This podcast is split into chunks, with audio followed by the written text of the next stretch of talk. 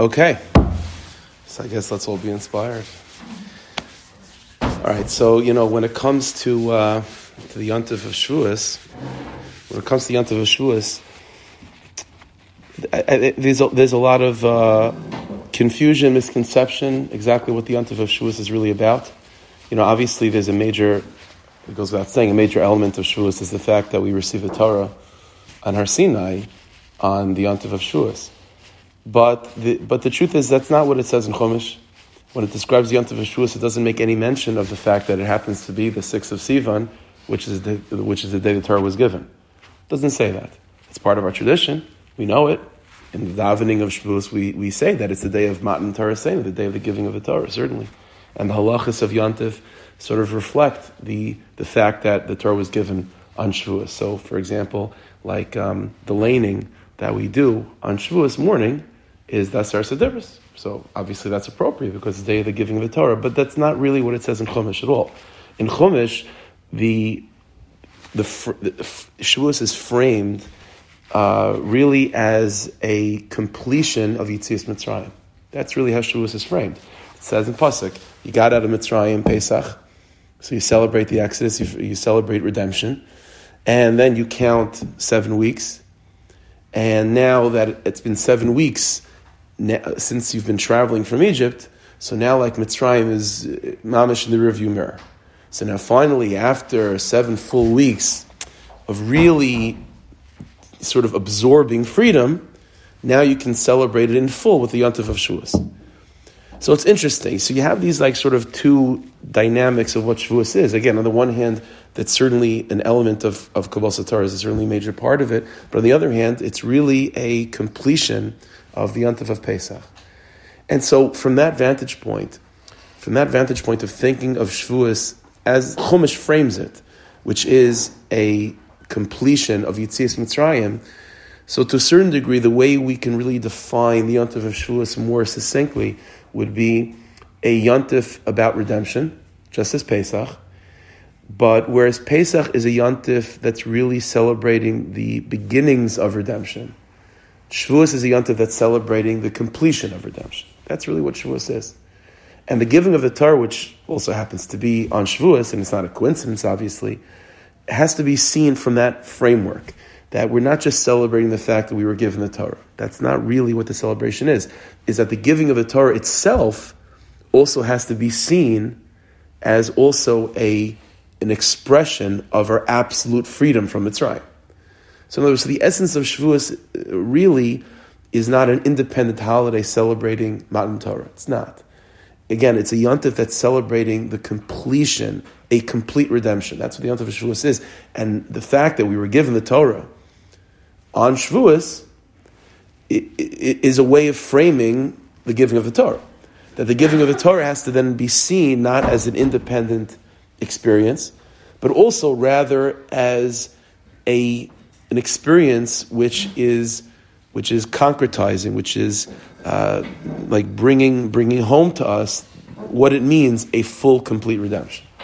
And so this is really what Shavuos is about. And I, again, I, you know, this might be uh, different than how most people think about Shavuos, and maybe even the way that we've been raised thinking about Shavuos is just it's a day celebrating Har Sinai. It's not.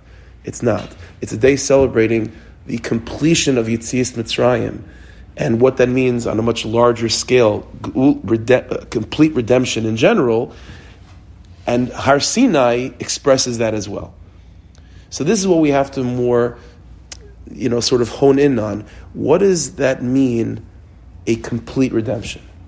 What is, you know, what, and, and again, whenever we think of the redemption process from Mitzrayim, the beginning being Pesach and the completion being Shavuos, that's always reflective and telling us something about the future redemption. Pesach would correspond to the beginning of us getting out of this skullus, and Shavuos would correspond to done deal, full ultimate gula shlema, you know, b'meher. That's what Shavuos would mean.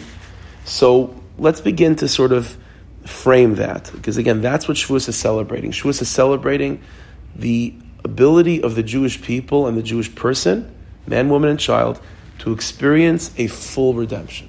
That's what Shavuos is. So, what does that look like, a full redemption? Not a little bit of redemption, not there's no Egyptians chasing you, or, you know, it's a pretty good day. What does a full redemption look like? What does life look like when it's in full redemption mode? That's what Shavuos is. And that's what we're celebrating on Shavuos. And the moment in history where we receive the Torah, that was a that was a, a, that was a window into that world that's called full redemption. And so we have to identify that again. What does the world look like when it's in full redemption, you know, mode? That's what Shavuos is. So what is that? Okay, so it's like this. When it comes to the Yontif of Shavuos, so uh, you know it's always good to look for a theme, to look for certain you know themes that you find in a Yontif. It's it's easier to identify the nature of the Yontif when you find commonality. But almost always, it always works out like this: that when you investigate and you try to look for themes, you always see like conflicting themes. So one of the major themes of Shavuos, and again, this is going to help get us closer to defining what does it mean a full redemption, what does it look like, and what's our avodah to find that in our own lives to connect to Shavuos properly. So one of the themes that you'll find by Shavuos and by Torah in general is life, that it gives life. You know, everyone knows that by Har Sinai, so Har Sinai, we might not know exactly. I mean, some people, you know, you know, uh, conjecture where the actual mountain of Har Sinai is or was, but uh, we don't really know exactly where it was. But we do know it was a mountain, right? And and what is a mountain? In the, especially in the Sinai desert, you know, it's rock. That's pretty much what it is, dead, dead rock. But we know that one of the miracles of Kabbalas Torah of Har Sinai was that what? That it sprouted flowers and trees, it blossomed, it came to life. That's why one of the customs, not everyone does this, but there are customs that in a shul or a beis medrash and so on, on Shavuos you bring flowers or trees, right, into the shul. There's such a thing. Why? Because on Har Sinai it sprouted with life. See, what's that? You know, just to make it nicer. Why did Hashem do that? Hashem doesn't, doesn't do miracles just for, the, for kicks. You know, any miracle that takes place, you know, is, there's, is trying to say something. It's trying to express something. So this miracle of the mountain of Sinai blossoming is reflective of one of the themes of Shavuos, which is life. The Torah that, the, that Hashem gave us, how do we describe Torah and Judaism in general? It's life itself. Judaism is not a religion. You know, once Judaism becomes a religion, then there's all sorts of other religions that it's conflicting with, you know? And then there's your life that it's conflicting with sometimes. Judaism is not a religion. Judaism is life. Judaism is life. It's a it's an organic entity. It's something that's alive, it's breathing. It's something that needs needs involvement. It's something that's alive. So Yiddishkeit's alive. Yiddishkeit's alive. So that's what that's what Shavuos is. That's why, by the way, one of the customs that we have again, it's not halacha, but it's it is a, uh, an important custom for men, at least to stay up all night learning. Right? There's such a thing. So if you think about it, one of the reasons for that, or one of the the ways to think about that, is also life, because we know the Gemara says that you know when a person is asleep, it's a sixtieth of death. Right? It's like the neshama when a person after 120, so you know the neshama completely leaves leaves the body. So a sixtieth of that is when a person is asleep and the soul a little bit leaves the body. So you see, sleeping means death. So what do we do on Shavuos, which is life? You don't go to sleep, right? You stay up. So the inyan of Shavuos, a major inyan of Shavuos, is life, living, living. What's amazing is, is on the other hand, there's a, there's a, there seems to be a theme of Shavuos which is the opposite of being alive when Har Sinai, when it was happening, when the Torah was, was being given, it was thunder, and lightning, crazy special effects. So there's a medrash. The medrash says that the nations of the world went to none other than Bilam. Bilam was the prophet of the nations of the world. He was the one that uh, they would go to for, you know, any any uh, not just philosophical questions, but like uh, divine questions that things were, you know, they needed explanations. So they went to Bilam and they and they said and they said that from what's going on, I guess they were sensitive to what's going on with Har Sinai, it feels that Hashem is bringing the Mabul back. It feels like the world is being destroyed. And Hashem sa- and, and Bilam says to them, no, no, no, no, no. Hashem, he quoted a pasuk uh, in Tehillim, Hashem Mabul Yashav. It might feel like Hashem is returning the Mabul, the, the, flood, right, the destruction of the world. But really, it's Hashem Oizlamit, and Hashem is giving strength to his people. He's giving them the Torah. So this is an amazing thing because if the Goyim were just completely like off, you know, and they just completely missed the point, missed the boat. Like they thought it was a Mabul and it has nothing to do, they just completely misinterpreted what was going on. Then, first of all, why would Chazal record this story? Why is it important for us to know the mistake that the nations of the world did? And not only that, but the pasuk that Bilam quotes seems to, you know, sort of give room for their thinking, which is Hashem l'mabul yashav. Like it, it, looks like there's a mabul coming. It looks like there's destruction coming and death coming to the world. but don't worry, Hashem is not doing that. Rather, Hashem is lamid and Hashem is giving strength. He's giving the Torah. Evidently, what, what, what, what, what's clear from that medrash, from that discussion from the guy with Bilam, is that the giving of the Torah was something that was almost a death. It was, it was an overwhelming experience that was difficult for the world to bear for the world to bear. And so much so that the Goyim interpreted the experience as literally a mabul, a flood of destruction coming into the world. So one second, on the one hand, you're telling me Torah means life. And the Har Sinai is blossoming, everything's coming to life. We're staying up all night. And yet, on the other hand, you're telling me that the nations interpreted the experience as mamish death coming into the world. And more than that, and they weren't completely off. Chazal say that when Hashem gave us the Ten Commandments, right? So with every single dibur, with every single command that came out, parcha nishmasam, their soul, the Jewish people's their souls left them, and they had to be brought back to life. What, what, that, what does that mean? Why, why, why, why would they die from, from, from Har Sinai? I thought Har Sinai is life. So evidently, there's this other aspect of Har Sinai, which is death. The Gemara says that if a person wants to truly acquire Torah to become a, a true Talmid Chacham, so the Gemara has a language that Ein HaTorah Miskayemes El B'mishamemis Atzma It's a harsh, it's a harsh language that Torah does not fully become um, Miskayim. It doesn't, it doesn't, it doesn't settle in completely by a person unless they kill themselves for it. Yiddishkeit and becoming the person that we have to become requires Mesiris Nefesh. That term, Mesiris Nefesh, that, what does the word mean, Mesiris? It means giving up your life. So uh, it shouldn't be an extreme way. But any level of conquest and sort of, uh, uh, uh you know, covering ground in Yiddishkeit that we have to do in our lives requires some level of Mesiris Nefesh. And Mesiris Nefesh means self-sacrifice. So by Har Sinai, there was an extreme level of Mesiris Nefesh, literally, that every single word that came out of Hashem's mouth, their, their souls left them. So we have these conflicting themes. On the one hand, you have Yiddish, uh, Har Sinai and so on being life, right? And on the other hand, you have Har Sinai, God forbid, seeming to be death. And what becomes even more strange is that that chazal that I mentioned, that with every deed, with every utterance, right, with every command that came out of Hashem's mouth by Har Sinai, their souls left them. So Chazal say that Hashem had to bring them back to life, right? How did Hashem bring them back to life?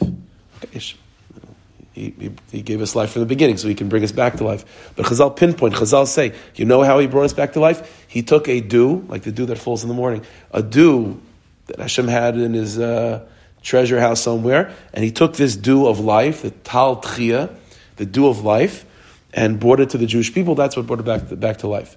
Chazal and Chazal say that this tal, this dew that Hashem used to bring us back to life, is tal Torah, is the dew of Torah itself. Now, what I don't know what that means exactly, a dew that somehow the dew of Torah. But what you do see is this funny thing. The Torah killed us. Right? It was the words of Hashem that came out of his mouth, which is Torah, that made their souls leave them. And then what does Hashem do to bring the souls back? Torah. That, that was the problem.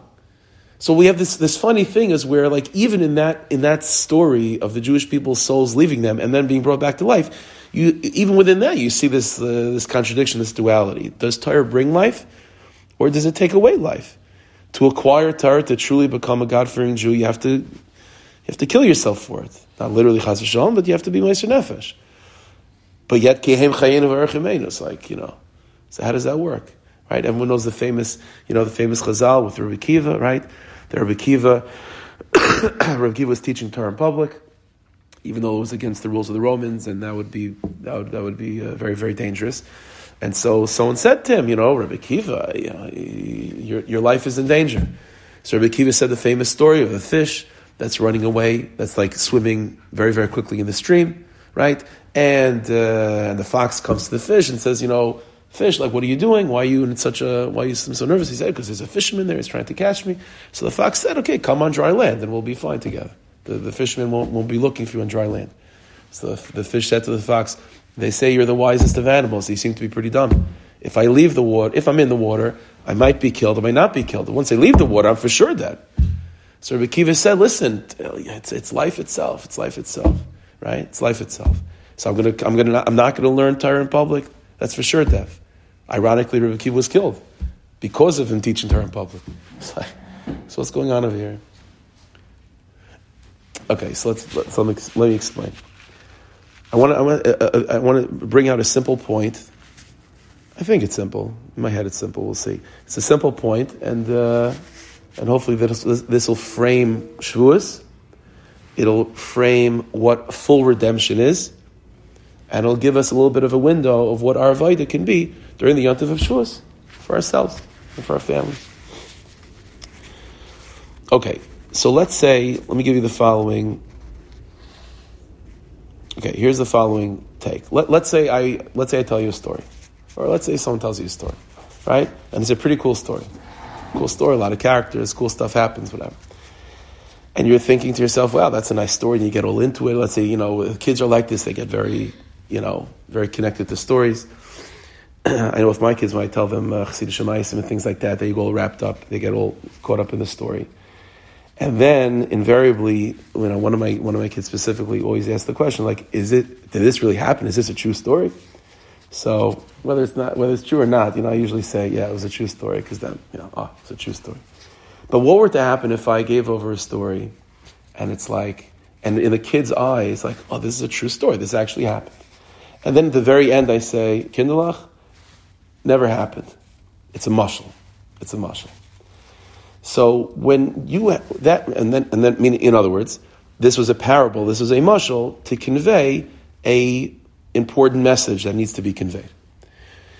What happened at that moment when the story went, let's say, from a true story, quote unquote, to a mushal? So to a certain degree, what happened is that that story died. That story died.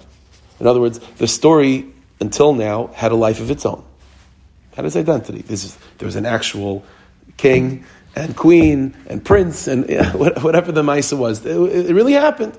And these were real people, and they once upon a time lived, and the story actually took place, and we're just sort of uh, connecting ourselves to that experience by telling over the story. That's by the way, just a little bit on the side. That's why it is a very chashuv thing to say over stories of tzaddikim and and tzidkanias, to say over stories about our ancestors and so on to our children or to ourselves or to other people, because because those people actually did exist, right? And, the, and these stories did happen. That's a way of binding, of, of bonding ourselves with them. So a person can connect to tzaddikim and to connect to tzidkanias by learning their Torah, right? And by saying over, by speaking about their sort of their, uh, you know, what they did in their lives in terms of Avodas Hashem, and their stories also. That's a way of connecting to who those people were. Stories are, it's, it's alive. The person was alive, you know, whatever the story was, was a, you know, a, a king and a queen, whatever the story is. They were living people it actually happened. We retell the story, we connect to that real experience. But the moment I say Kindlach never happened, what did I just do? I just killed it. I just killed it. I brought death to that story. So if I so so if I have a story and I tell the kids and they think it's real, and then I tell them at the end never happened, that's killing the story. But if I say Kindlach never happened, but it's a mushal, it's a mushal. What does a mushal mean? It means there is a message that I want to convey to you. I say to my kids, and this message that I want to convey to you is extremely deep and profound. And you might not have the tools right now to be able to truly grasp it in its raw form. So what I need to do, I don't, I don't, I don't tell this to them, but you understand. It, it, what I need to do is create some sort of packaging, some sort of garment, so to speak, through which this much deeper idea is able to be conveyed. So that's what a mushal is right? So you know uh, you want to convey over the lesson of uh, of uh, I don't know what's a good what's a classic uh, mushal like you know. Um, I don't even Goldilocks and the three and the three the three bears. Yeah, the wolf, which was with the with the wolf and the and the Red Riding Hood. I don't, what, what is the nimshal of that? What's the point of those? Th- I don't even remember. Whatever. It's hard to tell what these things are. Let's say the I don't know the, the, the, uh, whatever the whatever the, the message is. You want to? Oh, oh, how about this? Okay, fine. How about this? The story with the with the with the ant and the grasshopper, right? Ant and the grasshopper, right? They're preparing, you know, uh, saving food for the winter, right? So the ant is is is, is not the ant and the grasshopper? tortoise in the hare. How about that? Tortoise in the hare. We're familiar with tortoise in the hare. Okay, fine. So you want to convey over the message to the kids, like slow and steady wins the race, right? You know, like if you if you if you if you have something that you want to accomplish and you put your mind to it, consistency is the key. You, you, you tell over that shmooze to a kid that uh, it's beyond their kalim to, to process the, the concept by itself. So what do you do? But you want to tell them a message. It's an important lesson in life, and it's and it's a very deep truth. It's a very deep truth that consistency is the most important thing, and to accomplish things, it's really a matter of consistency, not just not just bursts of energy. You want you need to be consistent. You need to truly, uh, deeply attach yourself to the decisions that you make, and then those decisions have lasting effects. So you package it in a story of the tortoise and the hare. So what happens is you tell the kid the story, tortoise and the hare, and the kid says, "Is that a true story?" No, it's not a true story. I say, "You killed the story. You didn't kill the story." Because then what you do is you give it a deeper soul. You just converted the story from being just about a tortoise and a hare, which, if it was a true story, it's very, very nice, but really, what are you doing? Connecting yourself to a tortoise and a hare. But what you did do is that you killed that story. It's true. You took the soul out of it and you turned it from an actual story about a tortoise and a hare to a clothing, to a lavush, to a, to a vessel to contain something that was much, much deeper than what that story would have been and what that story would have contained if it was just a real story. When you, when you, when you take a story that's real and you turn it into a mushal, on the one hand, you're killing it, but on the other hand, you're, you're giving it a much deeper dimension and a much deeper soul to it. You're redefining what it is. Instead of it being just something that's, that's alive, you're giving it a much broader mission and a much deeper significance, and you're giving it something that is everlasting. Because that message, so to speak, of the tortoise and the hare, that will outlive the actual tortoise and hare if it was a true story. Like the actual tortoise and hare that you're, if it was a true story that you're talking about, okay, so that tortoise, maybe tortoises live a long time, but eventually, you know, I may have asked him, it's finished, right? And uh, it doesn't have as much weight to it, and it's not as universal and it's not as you know. There's only uh, it doesn't it doesn't encompass more than just the tortoise and a hare. But when that story, the tortoise and the hare, is turned into a mushal to convey a message of consistency and attachment to the decisions that you make, then that that carries that that carries over to so many areas of life, and that grows with the child, and the child develops and grows and becomes someone that is consistent and is attached to the decisions that they make. And that's all basically that story, the tortoise and the hare, expanding itself as the kid grows.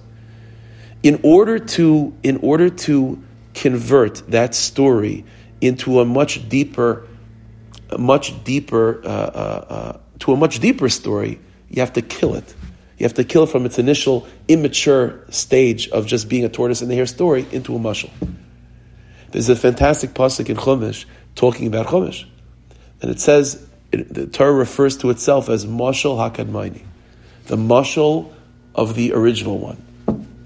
God is called the Kadmaini, the one that came before the world. See, for little kids, it might be difficult to grasp the idea of being consistent and v'chulu without a tortoise and the hare story.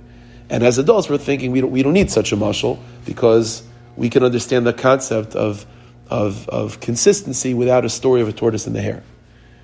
But the greatest human being of all is, is a child in terms of trying to grasp God. God comes before the world. And everything that we, our entire you know, sphere of, of abilities to grasp things is from the world. But God comes before the world. So you know what God did? God gave us Mashal HaKadmaini. God gave us the Torah. And what is the Torah? Parables. What do you mean parables? Doesn't mean that things didn't happen. Of course they happen. But the real ultimate definition of Torah and the real ultimate definition of life itself, and this is what happened by Shavuos, And this is what it means a full redemption. What happened on Shavuos and what happens by a full redemption is that everything in our lives dies and turns into a mushal. In other words, a little bit of redemption means it's a good day. You don't have any Egyptians chasing you. It's Gavaldik. It's very nice. No Egyptians. But you know what a full gula means? A full gula means that everything you experience is not only like there's no Egyptians. A full gula means that everything you experience in life, you see it as a mushal, as a parable, as a way through which Hashem Himself is communicating something and interacting with you. Instead of it being just a tortoise and a hare, it's now converted into a way through which the parent is conveying a much deeper truth to the child through that tortoise and the hare. That's what life is from the perspective of Gula Shlema. Gula Shlema, full redemption, means going through life and realizing everything is a mushal that is being used by our Father in heaven to convey to us deep truths that otherwise we couldn't hear. So it's not just a matter of you go through life and there's no Egyptians. That's Kavaldik. But that's still not a full redemption. Because a full redemption, a beginning, you see, in other words, let's put it this way. Re- exile means that not only is God not here, and not only is God not talking to us, we also have Egyptians. That's exile. So a beginning of redemption, which is Pesach, is no more Egyptians. So it's no more Egyptians. Now we can actually live the way we're supposed to live, do what we're supposed to do. It's But that's not a full redemption. A full redemption is not only is there no Egyptians, but there's no tortoise in the hare, there's no chairs, there's no table, there's no oxygen molecules. It's all taken away, but not taken away in a bad way. It's all being reconverted as a mushal that Hashem is using to convey something to you that's much deeper than the table was anyway, and much deeper than the oxygen molecules were in the beginning. Everything is being repackaged as a mushal for Hashem. So he asked the question on Shavuos, it seems that there's two different themes. Things are coming to life, and things are being destroyed. Which one is it? The answer is it's both. What's being destroyed is everything existing and being seen as an independent physical thing that just stands on its own, that has to be destroyed. But what's but, but that's not destruction to nothing. They're being reconstituted and being reorganized and reformatted as a communication process, as a tool through which the Ribbono Shel Olam is using to communicate something to you and to interact with your life. So it's being turned into a story that was that was thought of as a true story, and it's now being turned into a mashal. So that doesn't take away from the significance of the story, it deepens the significance of the story. Because until now, the story was just the tortoise and the hare. Now it's a way of the parent conveying a deep truth to the child and bonding with the child through that story. That's a much deeper experience for, this, for the child. And the story itself takes on a deeper significance. As I said, once this tortoise and the hare is turned into a mushal, now it's universal. Now it's always true, and it and it could be and it grows with the child. If if physical life that we have is just physical life, then it's very very nice, and it's great if there's no Egyptians chasing you.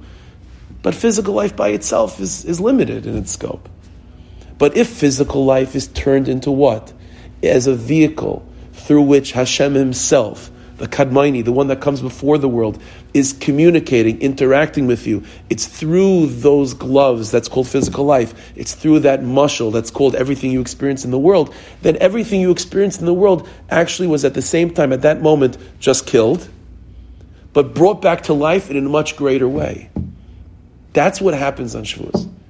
The part of the, the, the, ability of the Jewish soul to be able to go through physical life and always to be sensitive enough to be able to recognize that everything I go through, good and bad, up and down, sunshine to cloudy weather, everything is Hashem behind the scenes interacting with me through those experiences and being with me in those experiences. That's called Geula Shlem. That's called a full redemption. A little bit of redemption means it's a good day. Because there's no, there's no there's no Egyptians, there's something bad in the day. But the day is still just a day. A full redemption is that the day isn't a day either. The day is also just a means of communication between, between God and myself. That's Geula Shlema. When the Rambam, for example, all the way at the end of his famous Sefer Mishneh Torah, which is the book of Halacha, so all the way at the end, the last line of the Rambam talks about Mashiach, and he describes what the world is going to be like with the coming of Mashiach, and he says the following words.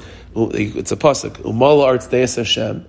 The world will be full of God's knowledge, of the knowledge of Hashem and His presence. Kemayim liyam like water fills the ocean bed, right? The, the, the ocean floor is full of water. That's how the world is going to be full of God's presence. Now that's an amazing description, because the ocean floor you don't think of the ocean floor as being something on its own. Like all the ocean floor is is a receptacle for the ocean. Like even in Hebrew, the word what's the word in Hebrew for the ocean floor? What's the, what's the word in Hebrew for the ocean? Yam. What's the word in Hebrew for the ocean floor? Yam. There is no other word for the ocean floor. The ocean floor is nothing but a vessel for the ocean. Umol haaretz deis Hashem, all of life will be full of God's presence. Kemayim leyamachasin, like the water that fills the ocean floor. The, the, the, what's the why is that why is that being compared to the end of time? Is because the end of time is being described in such a way where everything that we that we experience is not going to be taken away, but it's going to be reoriented as a mushal, as an ocean floor, as a vessel for for God's presence.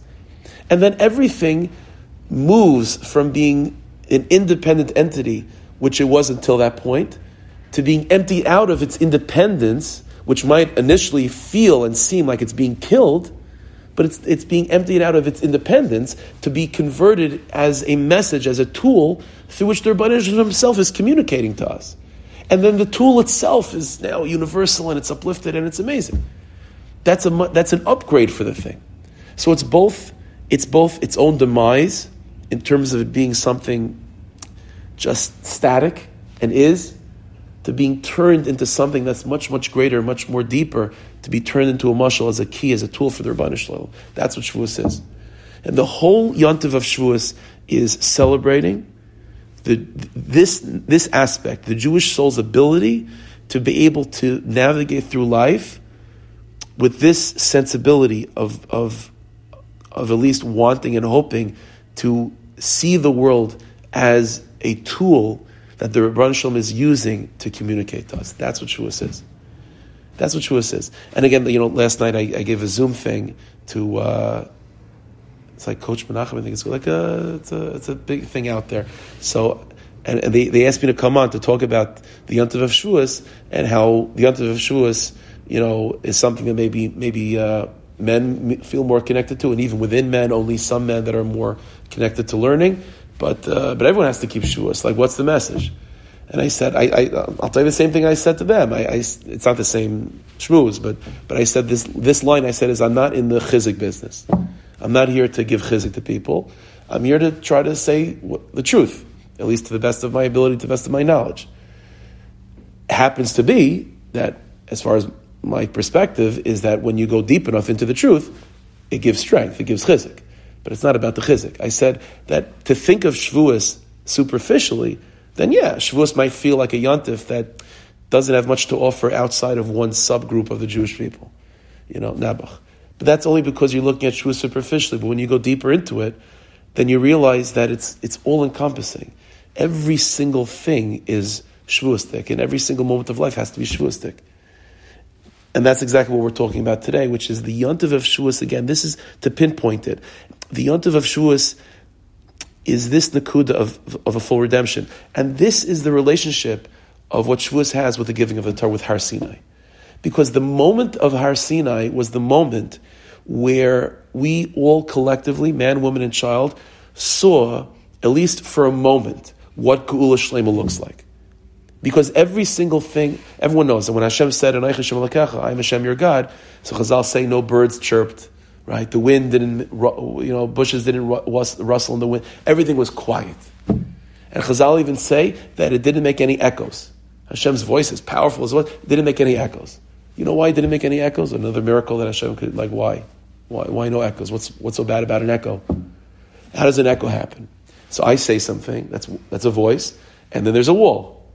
and the wall is not my voice. So when my voice hits the wall, two things that are not the same hit each other, my voice bounces back. That's an echo, yeah? When Hashem said, I am Hashem your God, everything was shown to be Hashem saying, I Hashem your God. You understand? Everything was turned into packaging for that. There was no conflict between Hashem's voice and the wall. Because the wall was shown as nothing more than a way of expressing, I'm Hashem your God also. Everything in life was converted into a mushal, into a tool that Hashem is using to convey the words, I am Hashem your God. So of course there's no echo because there's nothing but the voice. That moment of Har Sinai was a moment where we all collectively saw what it's going to be like to have a Geula Shlema. Then obviously, you know, the lights go off and we're back into the world and we take this world very seriously. But at least that moment of Har Sinai showed us of what the future has for us, like what's going to be with Geula Shlema. And that's what we're celebrating. It's not the, we're not celebrating again the giving of the Torah in terms of obligations and in terms of what we have to do. And we're not celebrating specifically the midst of learning Torah. That's not what it is. The Yontav of Shavuos is celebrating the revelation that took place on Har Sinai, which is a revelation that everything in the world is a means of communicating the one truth, which is I am Hashem your God. That's what Shavuos is.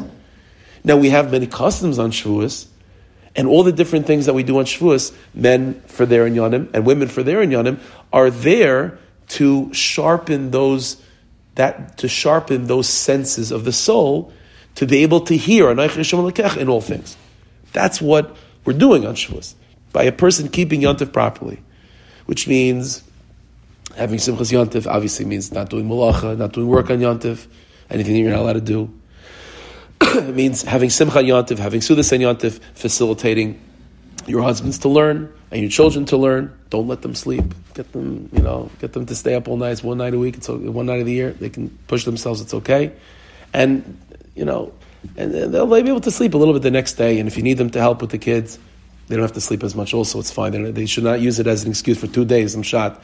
It's okay. It's okay. One night is okay. They can handle it. So they do that. You do your avodah, and then altogether the, the, the family unit is able to is is doing the the the exercises needed in order for our neshamas to be able to hear in all things. That's what it is. We wouldn't be able to figure it on our own what things we should do to allow us to experience a full redemption? We don't know. So Hashem has to show to us, and Hashem has to reveal to us what we do. So Hashem says, okay, so men have their that they do, women have their inyan that they do, and that's because men's neshamas require a certain type of sharpening of skills. Women's neshamas need another type of sharpening of their skills. That's it. It's not a celebrate. It's not celebrating specifically learning per se. It's celebrating the definition of what Torah is. Torah means teaching. Torah means communication. And everything in the world is Torah. Everything in the world is communication. Everything, everything in the world is a mushal that the Kadmono Shel Olam, the one that comes before the world, is using to communicate something to us. That's what Shua says.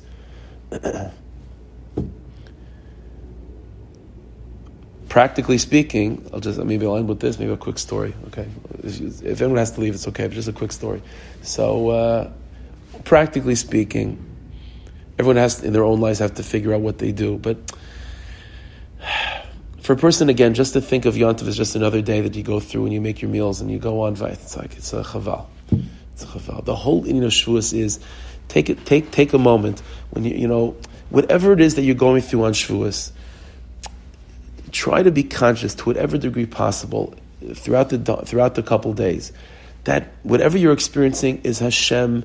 Hashem is is, is, is, is talking to you through that. So you go outside and, uh, you know, and it's blue skies, let's say. Don't think of it as, okay, it's blue skies, it's blue skies for everybody. You know I mean? Like, like it's, not, it's not for me. That's not true. The Ribbono Shel Olam is sending you blue skies. And if it's cloudy and it's, and it's rainy, it's also fine. Hashem is sending you shefa. He's sending you rain and bracha and good things.